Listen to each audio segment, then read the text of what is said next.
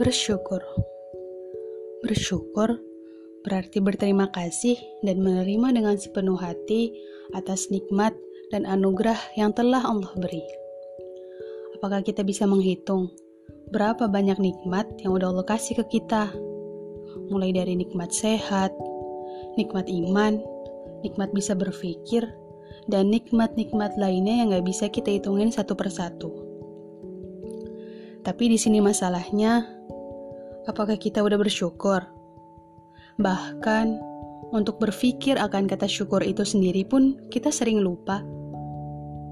Terkadang, kita selalu merasa bahwa nikmat itu selalu berupa materi, berupa uang, berupa apa-apa yang kita ingin, dan itu terwujud. Tapi tidak, nikmat tak selalu berupa materi. Apa yang kau miliki saat ini, itulah nikmat. Syukuri. Semakin bersyukur, semakin kau akan bahagia dan memiliki hati yang lapang. Pelajaran hari ini, jangan menunggu bahagia untuk bersyukur. Tapi, bersyukurlah maka kau akan bahagia. Di sini kita sama-sama belajar tentang mengenai syukur. Jangan jadikan dunia sebagai tolak ukur kebahagiaan ya.